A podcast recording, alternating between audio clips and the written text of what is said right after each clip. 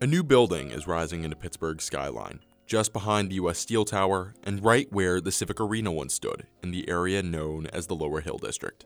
This new development comes almost 70 years after the homes and businesses that originally occupied that neighborhood were reduced to rubble. The Lower Hill, along with the Hill District as a whole, served as the cultural center for African Americans in Pittsburgh from the early to mid 1900s, housing hundreds of black owned businesses, bustling nightlife, and historic jazz clubs, such as the Crawford Grill, which hosted the likes of Dizzy Gillespie, Ella Fitzgerald, and Louis Armstrong. But according to Heinz History Center historian Samuel Black, the Hill was victim to years of financial neglect on behalf of Pittsburgh during the mid 20th century. The city wasn't continually investing in the upkeep and the prosperity of the Lower Hill. It was almost as if they were letting it die, letting it rot, to give them a reason to come in and just take over. In the 1950s, Pittsburgh's government and famed Mayor David L. Lawrence cited eminent domain to effectively demolish the Lower Hill District as a part of what they called urban renewal, making room for the new state of the art Civic Arena, which originally housed the Civic Light Opera before famously becoming home to the Pittsburgh Penguins. On one hand, you have this vision of progress and utilizing the lower hill as a geographic area for that progress. On the other hand, you have real people who live there. What happens to them when you do this? Come 1957, 80 city blocks and 400 businesses were demolished, displacing 8,000 predominantly Eastern European and black residents and one fifth of the Hill District's total population. A historic part of a prominent neighborhood gone forever. I saw the buildings coming down. I saw the destruction. And my building on Clay Way was one of the last buildings standing. It's very difficult to explain, and it still hurts to this day.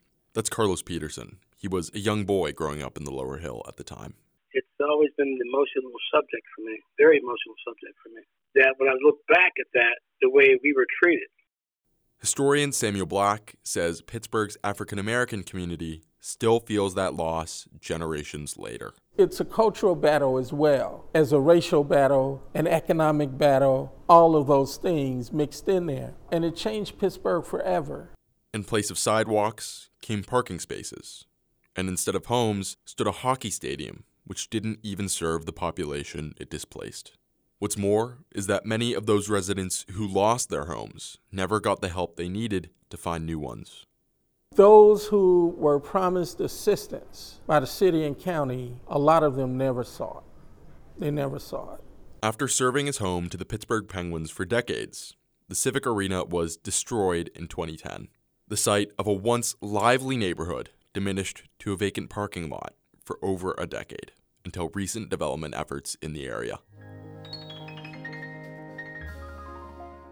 The Hill District as a whole is undergoing a facelift, which includes new parks, housing, and businesses, with the aim of providing for the community. They're sort of taking in consideration and not repeating the same mistakes of the 1950s. The opportunity to include the residents of the Hill District in what is going to take place there. At the heart of the new project is what's called the Community Collaboration and Implementation Plan, an agreement between the Pittsburgh Penguins, the city, Allegheny County, and leaders of the Lower Hill to ensure that residents of the Hill have a meaningful voice in its future. Here's Councilman Daniel Lavelle, who represents the Hill District for the city and serves as the vice chair for the Urban Redevelopment Authority of Pittsburgh. The agreement sort of outlines various ways in which this development is to support the rest of the community. So it talks about cultural heritage and cultural legacy. How do we ensure that what is developed on that site is reflective of the community? The Lower Hill itself will host a $200 million development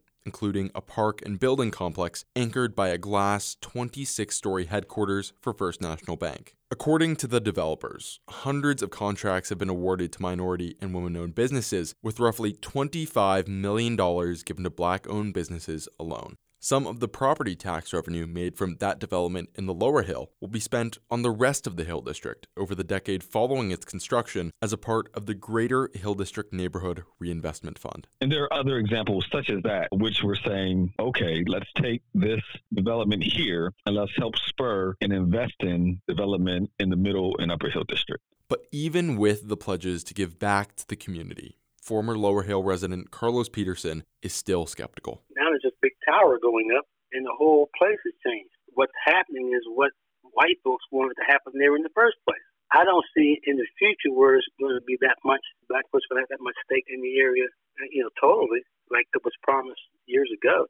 Oh, he should absolutely remain concerned because those concerns are very real. That's Councilman Lavelle again. All of us, myself included, should always maintain a healthy level of skepticism, which hopefully will ensure that we're then working tirelessly and day in and day out to ensure that his concerns are alleviated. But nonetheless, I would say his concerns are understood and healthy.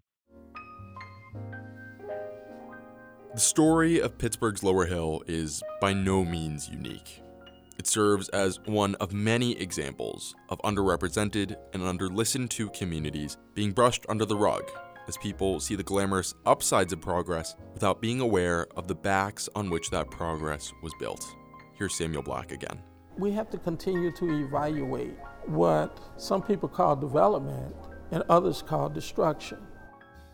The Lower Hill is still example A in that dynamic.